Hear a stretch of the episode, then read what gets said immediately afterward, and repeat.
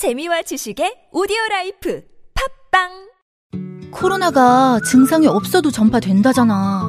내가 지금 멀쩡해 보여도 걸렸을 수 있다는 거지.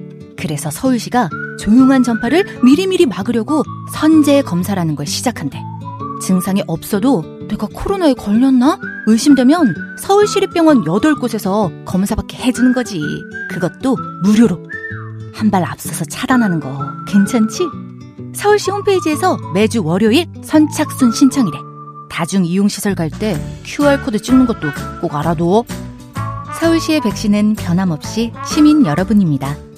이 캠페인은 서울특별시와 함께합니다.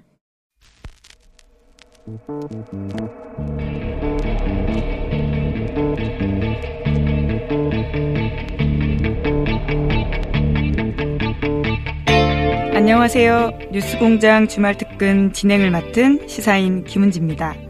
어제 분명 마지막 인사 드린다고 했는데요. 또 왔습니다. 이번이 진짜 마지막입니다. 2017년 2월 17일 새벽 5시 반이 넘은 시간 아직도 잊혀지지가 않는데요. 저는 그때 계속해서 기사 새로 고침을 누르고 있었습니다. 언제쯤 재청구된 이재용 삼성전자 부회장에 대한 구속영장 소식이 나오는지 확인하고 있었던 거죠. 그날 이 정도는 알아야 할 아침 뉴스 이알뉴 코너에 가장 먼저 배치해야 될 중요한 소식인데 그 시간까지도 기사가 나오질 않는 겁니다. 원고를 마감해야 하는데 어떻게 하나 하는 마음으로 계속 새로 고침 누르다가 이재용 구속영장 발부 소식을 보고 깜짝 놀랐습니다. 저도 내심 1차 구속영장처럼 기각될 거다라고 생각을 했었나 봐요. 그리고 솔직히 반가웠습니다. 구속영장 발부가 곧바로 유죄가 되는 건 아니지만 어느 정도 혐의가 입증되었다라고 볼 수 있으니까요. 그러니까 제가 가진 상식이 인정받았다라는 느낌까지 받았습니다. 앞서 최순실 일가의 말을 사주는 등의 행위로 뇌물을 준 사람이라고 검찰이 기소했는데요. 하지만 피해자였다라는 식의 삼성이 주장을 하고 있었습니다. 그리고 그러한 주장을 1차 구속영장 심사 때는 법원이 받아들인 건데요. 다시 그날이 떠오르는 날이 다가오고 있습니다. 오는 29일 대법원이 이재용 부회장을 비롯한 박근혜 전 대통령과 최순실 씨에 대한 선고를 하겠다라고 밝혔는데요. 이재용 부회장에 대한 뇌물죄가 1심에서는 유죄, 2심에서는 무죄로 뒤집혔다라는 사실 뉴스공장에서도 여러 번 전해드렸습니다. 2심을 판결했던 정영식 부장 판사가 심지어 삼성의 승계 작업조차 없었다라는 논리로 이재용 부회장의 무죄를 이끌어낸 바가 있는데요. 조직적인 승계 작업 눈을 감았다라고 볼 수 있는 거죠. 그러니까 그들에게 법이 뭐냐 이렇게 자꾸 물어보고 싶은데요. 3심의 결과는 부디 촛불 시민들을 허탈하게 만들지 않았으면 하는 마음입니다. 그래서 그때 새로 고친 버튼 초조하게 눌러보던 그 심정으로 저도 지켜보겠습니다. 그럼 뉴스공장 주말 특근 시작하겠습니다.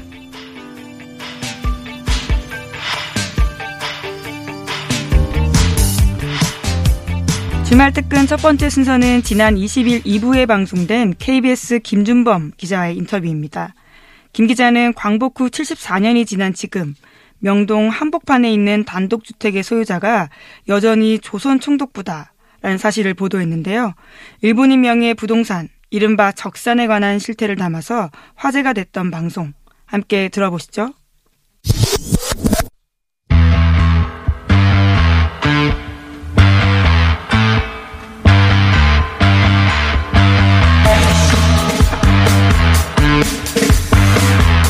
일제 시절, 예. 어, 광복이 되면서 그들이 남기고 간 재산을 적산이라고 합니다. 적이 남긴 재산.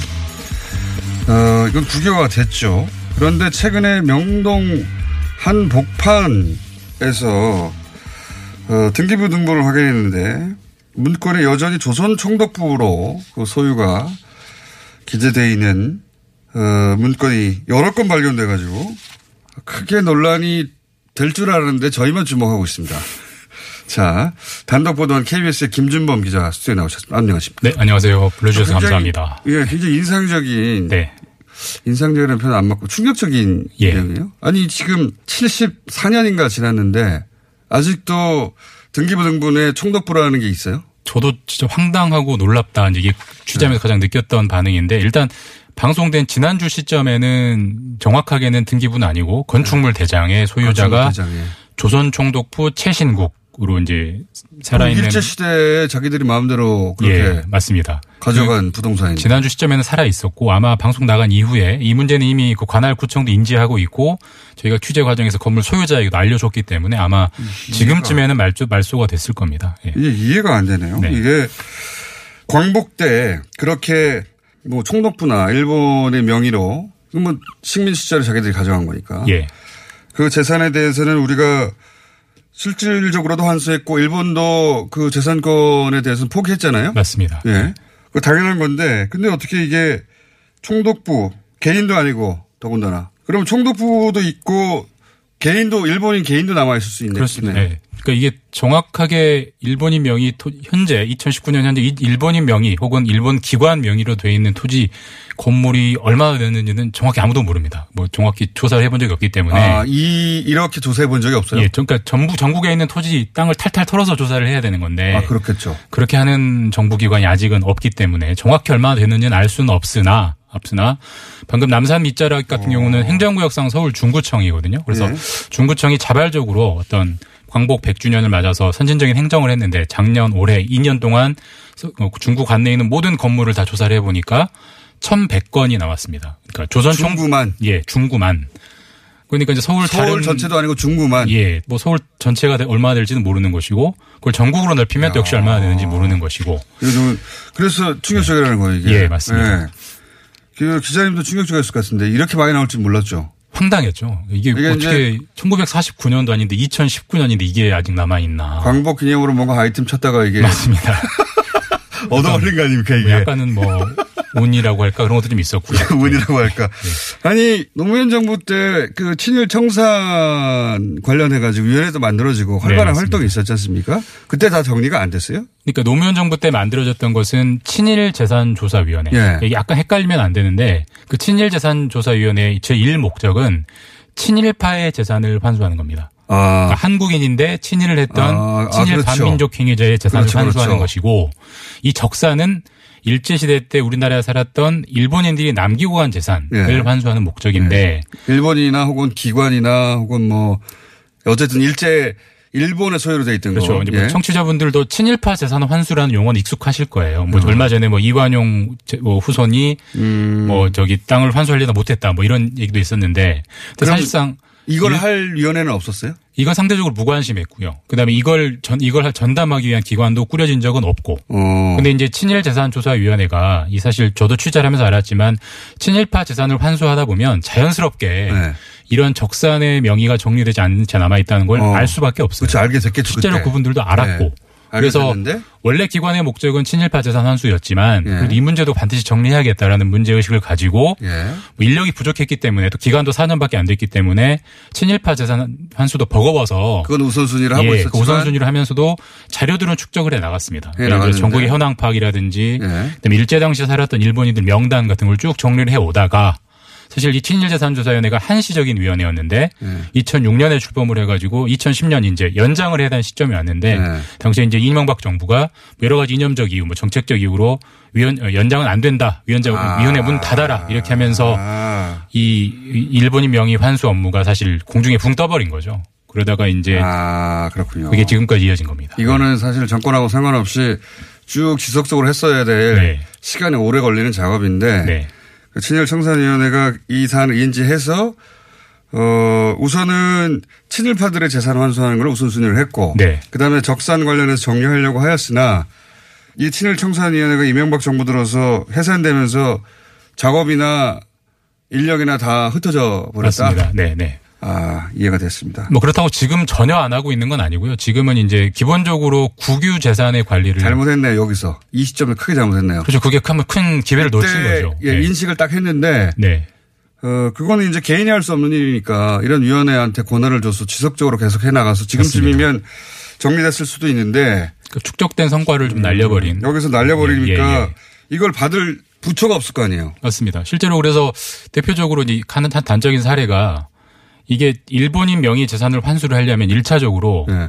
일제시대 때 살았던 일본인이 누군지를 알아야 되잖아요. 그렇죠. 그때 한 연구에 따르면은 일제시대 때 우리나라에 가장 많이 살 때 70에서 80만 명 정도의 일본인이 살았다고 하는데 그 명단을 알아야 이 명단을 역추적해서 이제 재산들을 환수하는 건데. 혹은 혹은 이 대장 전체가 전체를 뒤지거나요. 왜 그래, 예, 그렇게 해야 되는데 그래서 이제 그 명단의 필요성이 중요했기 때문에 당시 친일 재산 조사위원회가 어떻게 꾸역꾸역 모아서 한 23만 명 정도의 일본인 어. 명단을 파일로 프로그램을 네. 만들어서 조사를 했는데 위원회가 이제 해산되니까 이걸 어딘가 인계를 해야 되잖아요. 그렇죠. 그래서 일단 당장은 기획재정부나 이런 국유지를 다- 담당하는 부처에 좀 가져가라라고 했는데 그걸 우리가 왜 받냐? 우리 업무가 아니다. 네. 그렇죠. 담당 부처 이렇게 하면서 업무가 없으니까 이제 이게 좀 이관이 안 됐고 그러면 성과가 자료가 붕 떠버렸어요. 예, 붕 떠버리는 그런 사료, 상황이 되고 어딘가에 파일로 존재하겠네요. 그럼 어딘가에 누군가의 개인 컴퓨터에 PC 엑셀 파일로 존재하는 거지. 그때 정부 예산을 들여서 만들었던 어. DB 프로그램은 사라졌습니다. 아니 그러니까 이 친일 청산위원회가 그러면 해산되면 그 업무를 누군가 인수 있게 받는다는 것 그런 과정도 거치지 못하고 그냥 해산이 돼버린 거예요. 그만큼 급박하게 해산이 됐던 거죠. 통상적으로 정부위원회라는 게 해산을 하면 이 잔존물은 어디가 이어받는다 이런 규정들이 들어가는데 그런 청산을 안 하려고 했구만. 그렇게 의심된다라고 일단 예. 말해두고요. 그래서 그때 기회를 한번 잃었고 네. 그 이후로 새로 친일 청산위원회를 구성하거나 혹은 이걸 이어받는 부처가 있지 않았었기 때문에 네. 어, 이 작업은 그냥 그 상태로 멈춰진 채로 계속 있었고 그거를 김준범 기자님이 특종을 하려는 의혹으로 여러 가지 뒤지다가 우연히 걸려가지고 아니 그걸 아예 안 하는 건 아니고요. 정부가 조달청이라는 기관이 예. 나름대로 열심히 하고 있습니다. 조달청이 아, 그거는 예. 그쪽에서 임무가 아니잖아요. 친일 재산을 환수하는 임무가 부여된 건 아니고 네. 국유 재산, 그러니까 우리 국유지의 관리를 조달청이 아, 맡도록 돼 있습니다. 정리가 예. 안된 걸 찾아지는 데 그러니까 이거 어차피 국유화해야 될 땅이니 조달청 너희가 조사해서 가져와라. 이 업무를 준 건데 미션만 주고 이제 예산과 인력을 주지 않기 때문에 이게 속도가 안 나는 거죠. 아, 네. 그렇군요. 네. 이게 그러니까 자원 인식이 이런 인식이 부족하니까 아 이건 정리했어야 할 것이 한 번 기회를 잃었다. 예. 어, 그런 인식이 부족하니까 자원도 투입이 안 되고 그러니까 아주 느리게 점점 느리게 느려지고 있고. 인력도 맞습니다. 없고 네, 맞습니다. 느리게 느리게 소수가 이 일을 하고 있었고 그게 이제 김준범 기자의 눈에 걸려가지고 이렇게 여기까지 네. 나오시게 됐군요. 예. 자 그러면 이건 사실 인력만 투입되면 할 수 있는 얼마든지 할 수 있는 일 아닙니까? 그렇죠. 인력과 예산만 있으면 뭐 사실 우리나라 모든 토지대장, 건축물대장 등기부가 전산화돼 있기 때문에 네. 하려고만 하면 되는 예, 거잖아요. 속된 말로 탈탈 털어서 일본인 명의 토지만 다 골라낸 다음에 조사에 들어가면 됩니다. 그리고 이게 적산 같은 경우에 최근에 네. 가짜 뉴스가 일본이 그, 어, 적산에 대한 소유권을 주장하기 시작하면 그 땅을 다 돌려줘야 네. 해가지고 우리 경제가 이제 큰일 맞습니다. 난다. 이런 예, 식의 예. 가짜 뉴스가 있는데 그 정리 좀 해주시죠. 짧게. 그러니까 저도 그런 댓글들을 많이 봤는데 그러니까 그 논리는 이런 겁니다. 그러니까 최근에 우리 정부가 그 강제징용 노동자들의 일본인 배상 청구권을 인정했기 때문에 네. 그 역의 논리로 네. 일본인들도 명의로 남아 있는 적산에 대한 소유권을 주장할 수 있는 거 아니냐 이런 이제 논리인데 가짜 뉴스예요. 전형적인 가짜 뉴스고요. 일단 일본 스스로가 그 한일 협정 1965년에 맺은 천- 한일 협정 체결 과정에서 우리가 적산의 소유권을 주장하지 않겠다라고 네. 스스로 선언을 했고 그보다 앞서서는 샌프란시스코 조약에서 네. 어 일본이 일본이 한국에 남기고 온 재산은 미 군정에 모두 이양한다. 그리고 미 군정의 그러니까요. 소유권은 정 우리나라 정부가 이어받았거든요. 여러 차례 확약을 했기 때문에 그거는 원천적으로 이거는 미 군정한테 그럼 네. 요구해야 되는 거예요. 미 군정이 적산을 처음에 받고 그 다음에 우리가 받은 거거든요. 그리고 말씀하셨듯이 샌프란시스코 조약에서 확인된 것이고. 네. 일본도 그렇게 해서 포기를 한 것이고. 네. 전혀 뭐 있을 수 없는 일을 가정해서 하는 포기한 주장. 게 아니라 당연한 거죠. 당연한 거죠. 애초에 네. 자기 땅이 아닌데 와가지고 식민 시절에 자기들 땅이라고 네. 한거 아니에요. 네, 맞습니다. 오늘 여기까지 하겠습니다. 감사합니다. KBS의 김준범 기자였는데 요 후속이 나오면 그때 다시 한번 보실게요. 네, 감사합니다. 잘 정리되고 있다는 후속이 나오면. 감사합니다. 일본인 명의의 부동산이 어떻게 아직까지 공문서로 남아있을 수 있는 것인지 조목조목 짚어준 김준범 기자의 분석에 청취자들도 많은 관심을 보였습니다. 진형준님은 아직 청산할 것들이 부지기수지만 지치지 말자. 라임님은 이번 기회에 전수조사 해야지. 진짜 아베 thank you. 카렌강님은 우리만의 21세기 독립운동은 지금부터 시작이다. 이렇게 남기셨습니다. 또한 묻힐 뻔했던 사실을 발굴한 김준범 기자에 대한 문자도 많았는데요. 소로소로님은 기자실에서 받아 쓴 기사가 아니라 더 생생함. 도륜님은 자랑스럽네요. 김준범 기자 열일했네. 유진님은 지금이라도 알게 됐으니 천만 다행입니다. 후속 취재 부탁해요. 라고 격려의 문자 보내셨습니다. 일본인 명의 부동산이 법적인 효력은 없습니다. 하지만 공문서상에 남아있다는 것은 아직 일제정산이 되지 않았다라는 반증이기도 한데요. 군산과 목포에 이런 적산들이 남아있다라는 제보 문자도 많았습니다. 김준범 기자는 지금이라도 특별법을 만들고 기관을 운영해서 전국에 남아있는 적산들을 정리하는 작업을 해야 한다고 주장했습니다. 하루빨리 실현될 수 있도록 뉴스공장에서도 힘을 보태겠습니다. 주말 특근 두 번째 순서는 지난 19일 4부에 방송된 교토조형예술대 영화과 테라와키 켄 교수와의 인터뷰입니다. 테라와키 켄 교수는 일본 문부과학성 관료를 거쳐 현재는 일본의 문화평론가이자 영화평론가로 활동하고 있습니다. 일본의 저명한 평론가는 아베 정부에 대해 어떤 생각을 하고 있는지 함께 들어보시죠.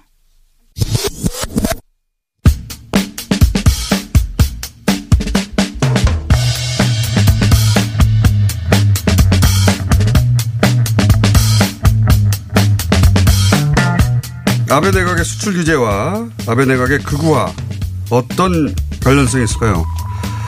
일본 문부과학성 관료를 거쳐 현재 저명한 문화평론가로 활동하고 계신 교토 조용예술대 영화과 테라와키 켄 교수 전화 연결되어 있습니다.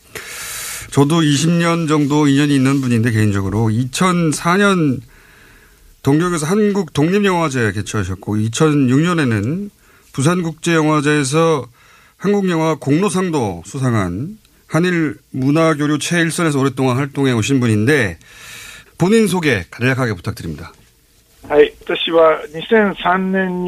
제가 처음 한국에 간 것은 2003년이고요. 그때는 문화청의 문화부장으로서 한국을 방문했었는데 한일 간의 문화 교류를 더 해야 하고 일단 문화부터 교류를 해보자라고 제가 생각을 해서 한국을 찾아갔는데 영화를 비롯해서 다양한 문화 관련해서 한국을 1년에 몇 차례씩 방문을 하고 있고 또 한국 분들이 일본에 오시면 만나기도 합니다. 일본과 한국의 영화 교류가 크게 발전하고 있는 것을 기쁘게 생각하는 사람입니다.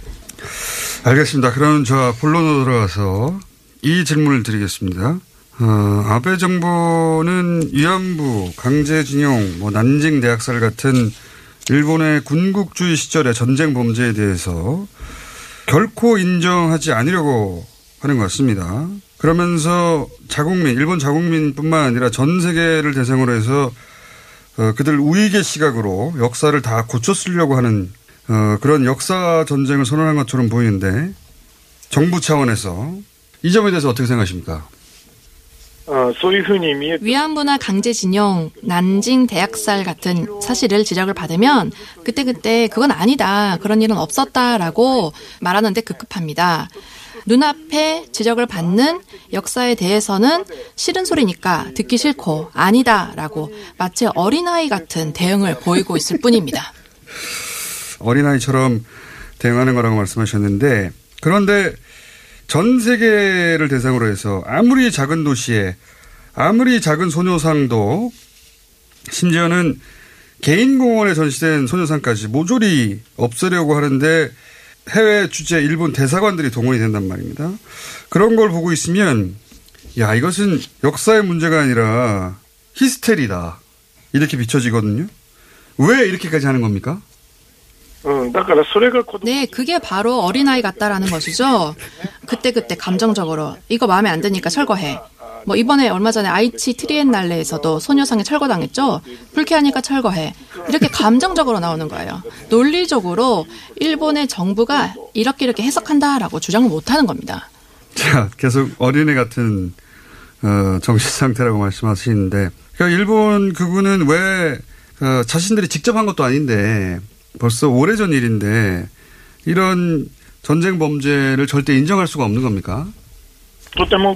네, 그러니까 어린아이 같다라는 얘기입니다. 저는 어른이거든요. 그리고 이웃나라랑 사이좋게 지내면 얼마나 좋아요. 이게 일본에 있어서 굉장히 좋은 일이거든요. 이게 일본은 사랑하는 일인 겁니다. 아니 서로 서로의 장점을 살려서 수출하고 수입하고 서로 돕고 도입할 건 도입하고 관광 교류도 하고 문화 면에서 안정 보장도 받고 경제적으로 서로 도움이 되고 이게 좋은 관계를 만드는 게 어른이 할 일이지 이게 나라를 사랑하는 일이지 일본 국군은 자기 자신만 좋으면 된다 이런 어린아이 같은 생각을 하고 있다는 거죠. 알겠습니다. 자 워낙 통렬하게 직선적으로 비판하시는 분이라 어, 일본에서도 문화평론가로 유명하신데 제 이게 정말 궁금합니다. 일본 극우는 영광의 메이지 시대로 돌아가자 이렇게 말을 한단 말이죠. 이게 정치 구호로는 그럴 수는 있어요. 그런데 이게 정말로 그 내용 그러니까 모든 주권은 천황에게 있고 일본은 하나의 대가족이다 이런 남성 중심적인 재정일치 체제가 현대 일본 사회에서 실제로 가능하다고 그들은 정말 믿는 겁니까? 아니면 그냥 정치 구호인 겁니까? 설마요. 본인들도 정말 그렇게 생각하겠습니까? 정말 그렇게 돌아가야 된다라고 생각하면 선거 때 말을 하거든요. 근데 선거 때 그런 공식적인 자리에서 아무도 말을 안 해요. 그런 말을 하면 국민들이 바보라고 생각할 거다라고 알기 때문입니다. 그런 공식적인 자리에서 일본의 역사가 다 옳습니다. 라고 그들도 말하지 않고 생각도 하지 않을 거예요. 현실적으로 그런 주장은 국민들이 지지하지 않는다. 라고 알고는 있습니다. 하지만 슬쩍슬쩍 그런 분위기를 조금씩 조금씩 조성하는 거예요.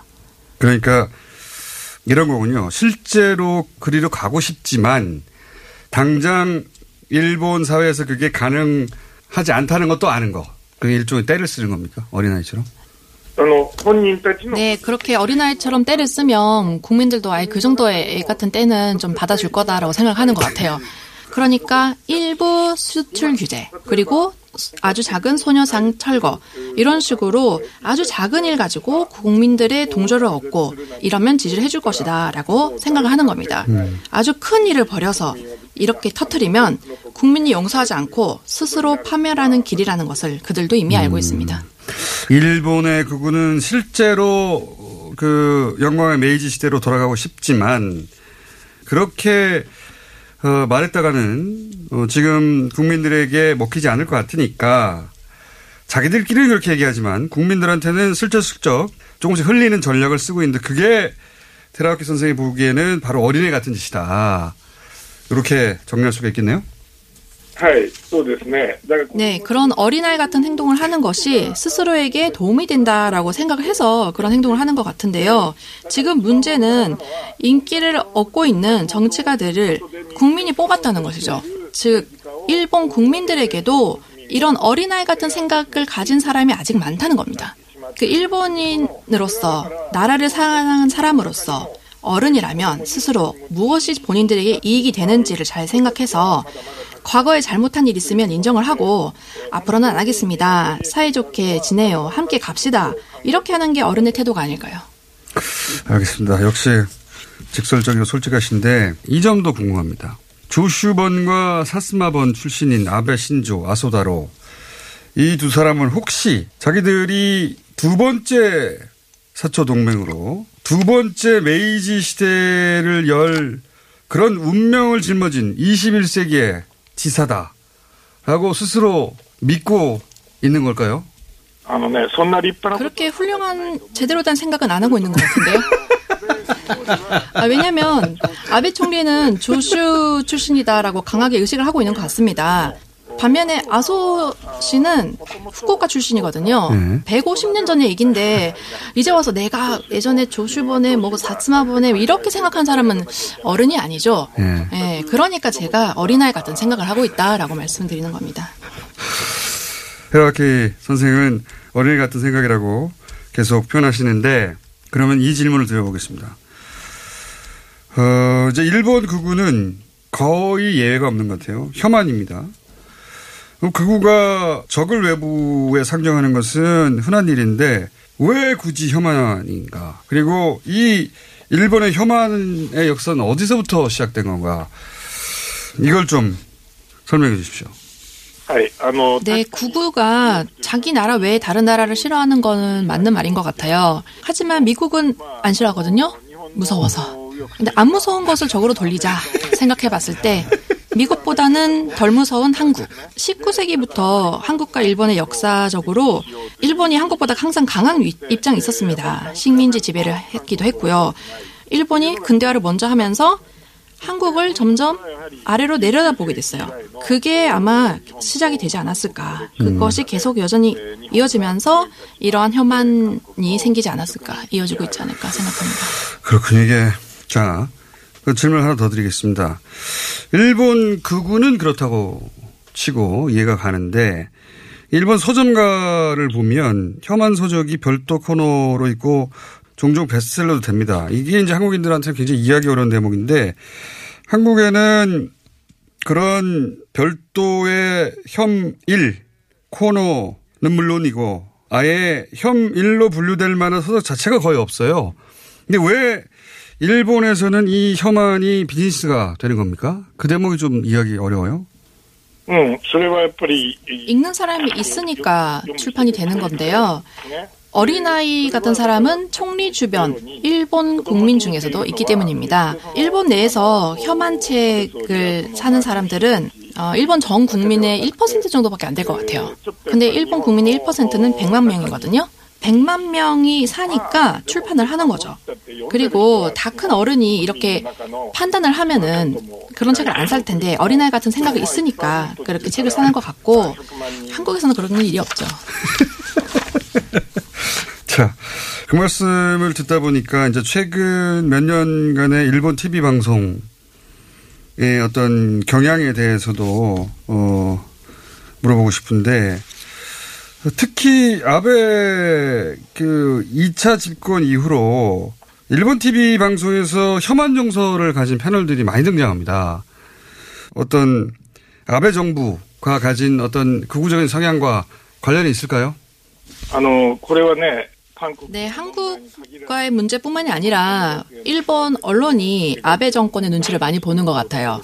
일본에서 지금 유행어인 손타쿠라는 단어가 있는데 이게 촌탁이란 단어거든요. 알아서 긴다? 약간 이런 표현인데 그래서 일본의 정권에 반대되는 뉴스는 별로 틀지 않고 일본 정부가 좋아하는 뉴스만 메인으로 트는 거죠. 자, 아베 정부의 수출 규제는 단순히 수출 관리 정책을 변경했을 뿐이다라고 주장하지만 아무도 믿지는 않습니다. 한국에선. 어, 한국 경제를 더 이상 그냥 두면 안 되겠다. 이쯤에서 타격을 줘서 성장에 제동을 걸어야 되겠다. 그런 일본 극우의 속내도 담겨 있을 것이다. 이렇게 분석하거든요. 어떻게 보십니까? 그 경제 정책이라고 하면은 한국에 큰 타격을 미치기 때문에 아주 큰 정책이라고 생각하거든요. 이런 큰 정책은 경제 정책은 어른들이 생각하는 거예요. 그런데 지금 보면은 징용공이나 위안부 문제에 대한 한국의 정부의 태도에 화가 나서 이런 보복 조치를 했다는 것은 어린아이 같은 생각이거든요. 만약에 정말 어른 같은 생각으로 그런 경제 정책을 당당하게 만들었다면 보복이 아니다. 이런 무역상 꼭 필요한 이러이러한 정책이었다라고 주장을 하면 되는데 국내적으로는 보복이야라고 찔끔찔끔 유출을 시켜요.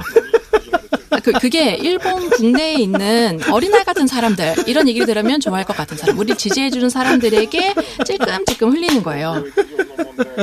이게 어른이 생각할 문제입니까? 어린아이가 생각하는 거죠. 알겠습니다. 아, 어, 오늘은 질문 혹은 부탁으로 마무리를 어, 할까 합니다. 일본 미디어의 최근 상황에 대한 분석들을 보면 이 한국의 불매운동에 대해서 대단히 잘못 이해하고 있는 것 같아요. 그래서 제가 말씀드리고 싶은 대목인데 그 한국 시민사회가 특히 촛불 집회 이후로 한층 더 성장하고 성숙해졌어요. 이번 아베 수출 규제에 대해서 어떻게 반응하냐면 집단 지성으로 불매를 선택했어요. 이것은 단순히 뭐 일본 국민이 밉다든가 그런 차원이 아니라 아베 내각이 의도한 대로는 절대 안 될 거라는 그런 시민사회의 정책 선언 같은 거거든요. 예. 이런 점에 대해서 일본 사회에 좀 그 의미가 뭔지 알려주시길 부탁드립니다. 네, 그 네, 저도 그 점에 대해서 잘 알고 있습니다. 많은 일본인들도 알고 있을 거예요. 그래서 좀 있으면 아, 일본 정부 좀 그만 좀 해라라는 여론이 생길 것 같다는 그런 예상을 하고 있습니다. 제가 TV에 나오지는 못하더라도 다른 여러 자리에서 전달을 꼭 하겠습니다.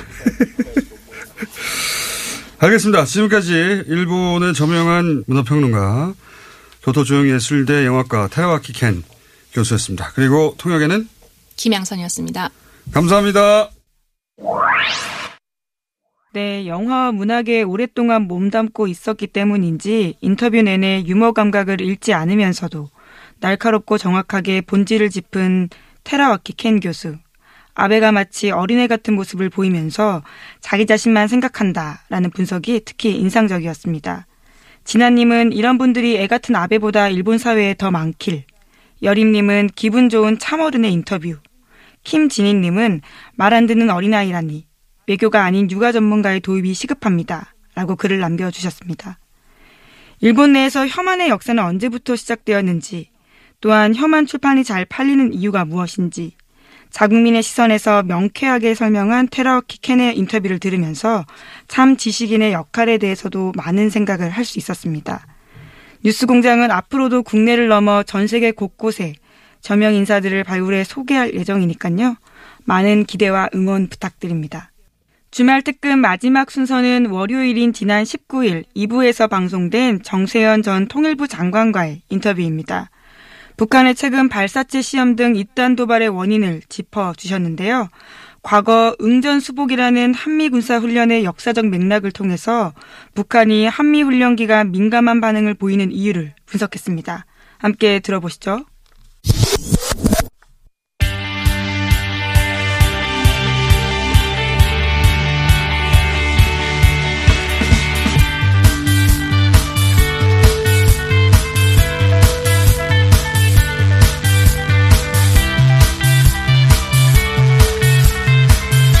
자, 어, 북한이 벌써 일곱 번째인가요? 어, 계속해서 발사체를 쏘아 올립니다. 한두 번이 아니라 계속해서 쏘아 올리고, 그리고, 어, 대남 발언 수위도 계속 높여갑니다. 자, 어, 왜 이러는 건지, 앞으로 어떤 일이 벌어질지, 어, 한반도 현인, 조만간, 어, 저희가 모시기 쉽지 않아질 분입니다. 정세현 전 장관님 나오셨습니다. 안녕하십니까. 예, 안녕하십니까. 아직 취임은 안 하신 거죠? 예. 네, 9월 1일부터 임기가 시작이 돼요. 아, 그렇군요. 예. 부위원장 부임하시고 나서도 큰 사건 나시면 이제 인터뷰 하- 하실 거죠? 저희랑. 글쎄 봤어요? 국회의원들도 이 방송을 듣고 그 남북 관계나 한반도 정세에 대해서 자기 생각을 정리한다고 그러니까 예. 나오셔야죠. 그 네. 원래 이제 그 부위원장 역할이라는 게 전 국민에게 어, 알려주는 거 아닙니까? 한반도. 그렇죠. 이제 대북 대북 사업은 남북 관계는 통일부가 하는 거고 예.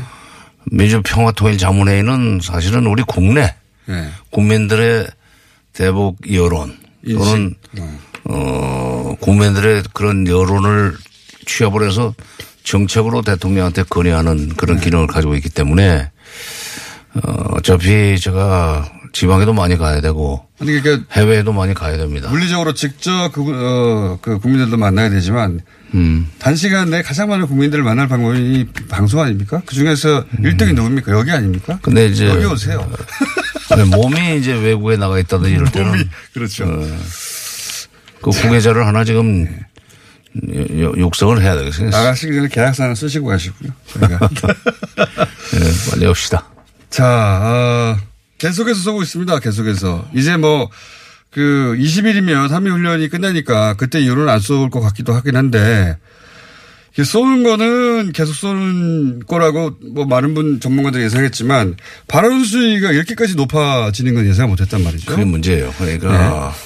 쏘는 거는 그러면 전- 전적으로 이번 한미연합 훈련이 우리가 하는 것보다는 북쪽에서 알기에 굉장히 위협적인 것 같습니다. 북쪽에서 받아들여요. 그러니까 어떤 점에서 그렇습니까? 사실 우리 쪽의 군사 행동은 사실은 국민들한테는 비밀이에요. 예, 그렇죠. 어. 그러나 북쪽의 그 움직이면 또 우리 국민들한테는 공개된 정보가 되듯이 거꾸로 어. 아, 우리 국민들은 지금 잘 모르고 있는데 우리 이번에 한미 훈련 중에 혹은 뭐 최근에 도입한 무기 중에 북한을 특히 자극할 만한 그런 포인트가 있습니까? 글쎄 그런 것들이 있, 는 모양이에요. 지금 그 우리 국민들한테 조금 전에도 얘기했지만 비밀이기 때문에 잘 모르, 모르는데 하긴 우리 군사훈련의 내용은 우리가 잘 모르죠. 그렇죠.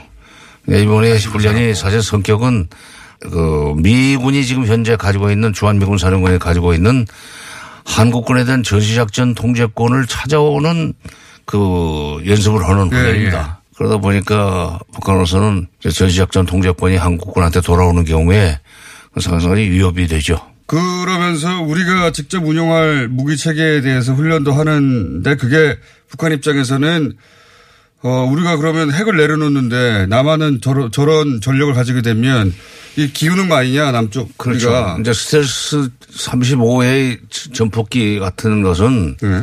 F-30, F-35의 스텔스 전폭기 지금 10대 들어왔다는데 앞으로 전부터 들어오면 40대가 들어온다는 거죠. 그러면 네. 북한으로서는 굉장히 지금 겁날 겁니다.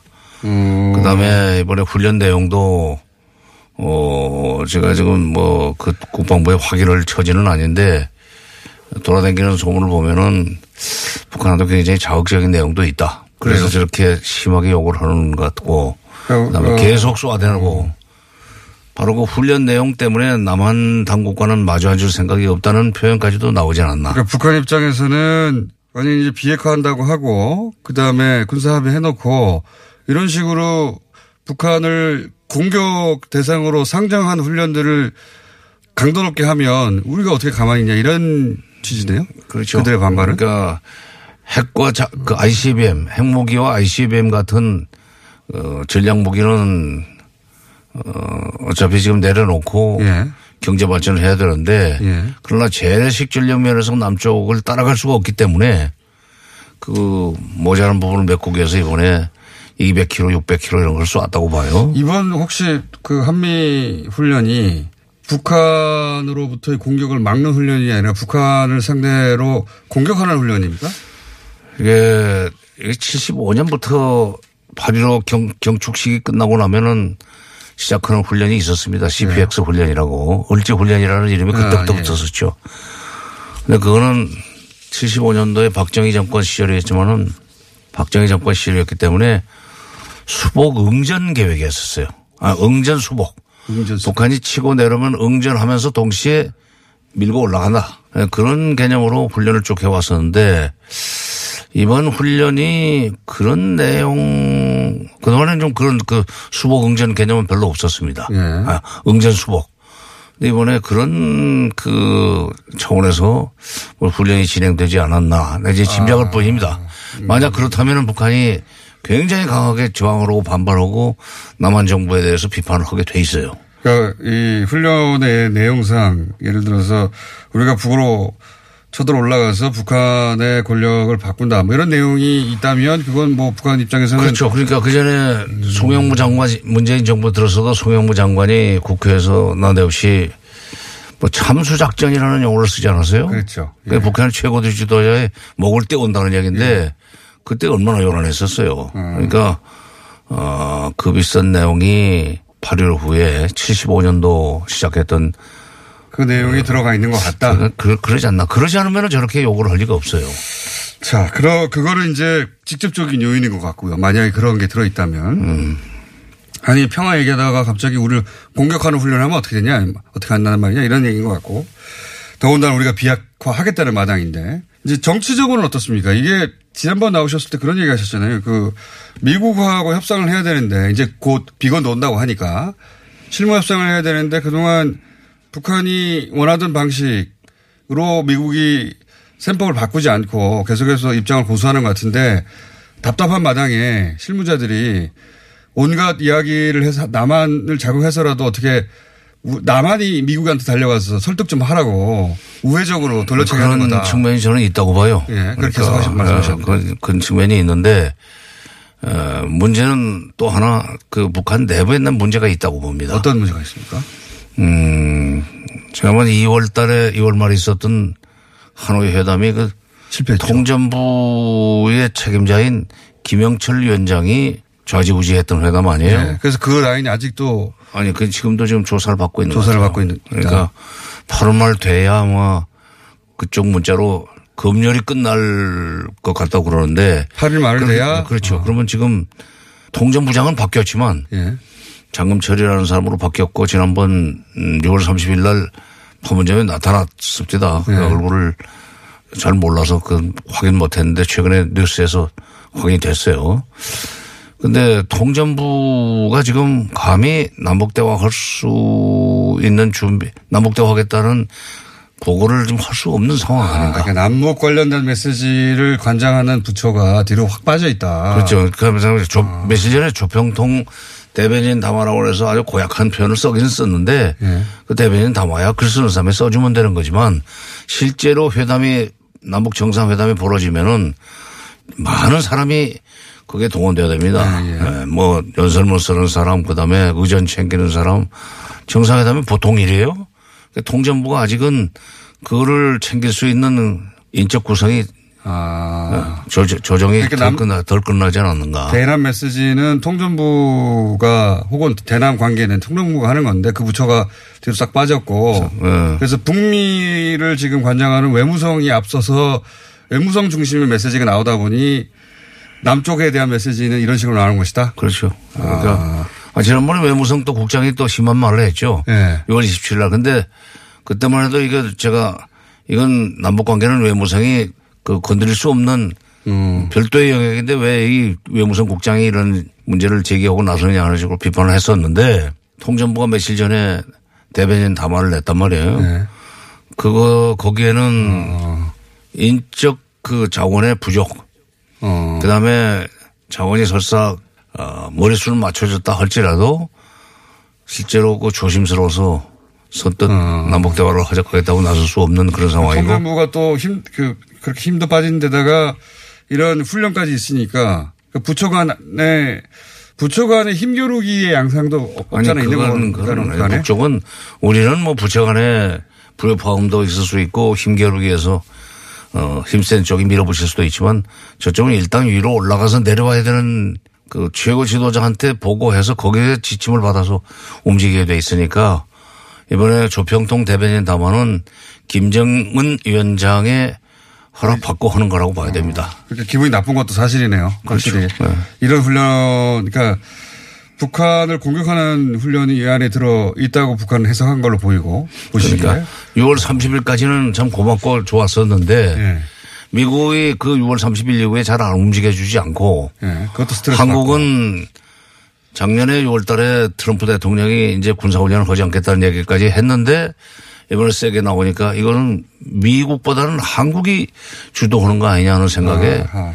이렇게 비판을 하는 거죠. 그럼 여기서 이 국면을 풀려면 어떻게 해야 되는 겁니까? 이건 일단 소나기 내릴 때는 예. 뭐 우산 받고 일은 아니에요. 소나기가 천둥번개 치고 소나기 내리면은 예. 좀 기다렸다가 나가면 되는데 이게 이제 북미 간의 접촉이 시작이 되고 대화 무드가 조성이 되면은 그때는 남북 대화를 위한 소위 물밑 접촉을 시작할 수 있을 겁니다. 이 비건이 이번에 오는 거는 결국 그 실무회담을 이제 드디어 하자는 거 아니겠습니까? 그렇죠. 네. 북쪽이 이때 안 나오면은 안 되잖아요. 아마 그 김정은 위원장이 트럼프 대통령한테 훈련 중인데도 불구하고 친서를 보내서 미사일 쏘는 거에 대해서 뭐 가벼운 사과를 하고 그다음에 끝나고 나면은 훈련 끝나고 나면은 회담 접촉을 시작하자 하는 제안을 했다니까 그 연장선상에서 비건이 지금 내일 그러니까 들어오는 거죠. 미사일은 쏘지만 그렇다고 안 하자는 얘기는 아니니까 바로 어, 끝나면 바로 오세요 이런 얘기였다는 거죠. 예. 그러니까 미국한테는 그렇게 하면서 우리한테는 이렇게 험악하게 말하는 게 예. 강자한테는 고분고분하고 우리는 같은 민족, 우리 민족끼리라는 말 누가 많이 씁니까? 우리 민족끼리 이런 식으로 갈 수 있어요. 그건 좀 북한이 비겁한 거예요. 그건. 이건 앞으로 만나면 그 사과, 사과해야 돼. 북한에서 모니터링 한다니까 일부러 북한 당국자들에게 말씀하신 거죠, 이거는. 네. 예.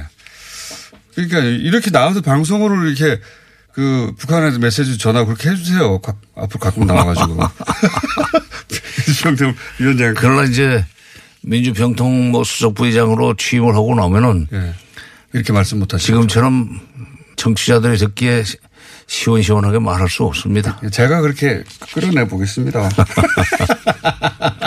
아니 이게 좀 미국한테는 저렇게 편지 보내고 예. 이 수- 미사일 쏘게 되는 여주까지 다 설명을 하면서 훈련이 끝나면 바로 회담, 어, 실무회담이라도 시작하자는 편지를 보내면서 우리한테는 그렇게 험악한 말을 쏟아내도록 지시를 했단 말이에요? 그건 좀 잘못한 거예요.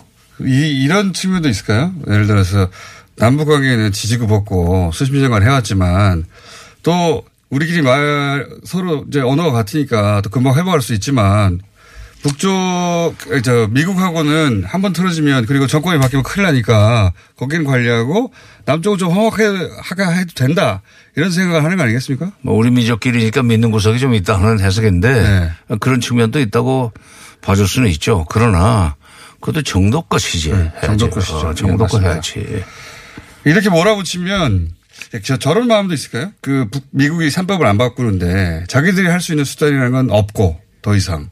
그러니 남한이 뭔가 나서서 바꿔주기를 바라는데 이게 잘 안 되니까 남한 들어 야속해서 바로 그 야속, 야속. 예, 북한 입장에서 일종의 야속한 겁니다. 배신감. 예. 그런 건 있을 겁니다. 작년은 훈련 안 했고 금년 봄에도 안 했는데 이 가을에 갑자기 이렇게 센 훈련이 나오니까 그런 그리고 트럼프 대통령이 이제 한미 훈련은 돈이 많이 들어서 안 하겠다고 하는데도 불구하고 이게 강하게 하는 거 보면은 한국이 돈 다 되는 거 아니냐. 그런 것은 내용이 뭐 북쪽에 굉장히 자극적인 내용이 있다고 그들이 판단하면 뭐 배신감. 역시 남측 시민들은 북한이 남한을 강도 높게 비난하는 이유가 무엇인지 이 부분이 가장 의아하고 궁금한 게 사실인데요. 정 전 장관은 북한 내부 부처 간 역학 구조의 변화를 원인으로 진단했습니다. 남한과 소통을 담당하는 통일전선부, 즉 통전부의 목소리가 예전 같지 않고 대신 외무성이 존재감을 보이다 보니 상대적으로 거친 말들이 많이 나오고 있다라는 거죠.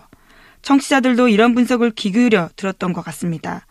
이명길님은 정세현 장관님의 경험과 앞으로의 예측을 남북의 관계자들은 귀담아 듣길 이라고 말씀하셨고요. SUK님은 우리 민족끼리 북한은 좀 자제했으면 이라고 댓글 남겨주셨습니다.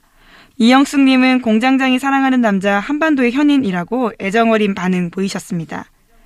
9월부터 민주평통 수석 부의장으로서 업무를 시작하는 정 전 장관에게 공장장은 앞으로도 계속 깊이 있는 분석해 주십사 하고 부탁했는데요. 업무상 외국에 나갈 때는 대비해서 후계자라도 양성해야겠다. 이런 센스 있는 답변 하셨습니다. 아무쪼록 애청자들을 생각해서라도 뉴스 공장의 러브콜은 언제나 수락해 주시길 바라겠습니다. 네, 이제 진짜 끝인사입니다. 새벽 4시 생활을 3년 가까이 하면서 계절이 바뀌는 걸 눈으로 볼 수가 있었는데요. 흔히 밤이 깊으면 새벽 온다 이렇게 말하잖아요. 실제로 그렇더라고요. 짙은 어둠이 불현듯 사라지고 밝아지는 시간을 겪으면서 새벽녘에 조간신문을 봤습니다. 한겨울에는 ERU 코너가 끝난 다음인 아침 7시 반 정도까지도요. 캄캄했던 때가 있었습니다. 그런데 그 시간을 지나고 나니까 여름에는 새벽 5시 정도에 밝아지거든요. 이렇게 계절이 흘러가니 자연스럽게 반대의 경우도 보였습니다. 늘 세상이 밝은 것만도 아니고 밤이 깊으면 새벽이 온다는 말처럼 다시 어둠이 길어지는 시간도 오더라고요. 지금 이 계절을 통과하고 나면 아마 다시 밤이 긴 시간이 점점 다가올 겁니다. 그때 그런 생각이 들었어요. 아, 세상이라는 게 항상 좋은 것도 없고 항상 나쁜 것도 없구나. 그게 자연이 돌아가는 방식이구나. 그럼 너무 깊은 기대도 너무 깊은 실망도 할 필요가 없는 게 사는 거 아닐까? 인생은 그냥 자기가 가는 길을 주어진 길을 걸어가는 거구나. 그러면서 동시에 제가 좋아하는 김현수 작가 표현도 떠올랐거든요. 그래서 어른들은 돌아가시고 아이들은 자라나는구나. 그렇기 때문에 다시 돌아갈 수 없으니까 온 곳을 하염없이 쳐다보는 것이구나. 울어도 좋고 서러워해도 좋지만 다시 돌아가겠다고 말해선 안 되는 게 삶이로구나.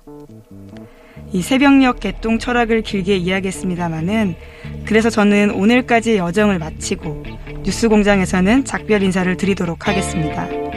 그동안 부족한 저를 참아주시고 지켜봐주시고 격려해주신 모든 분들께 다시 한번 깊이 감사드립니다. 길을 걷다 보면 또 어디선가 만나게 될 거라고 믿습니다. 그럼 여러분, 안녕!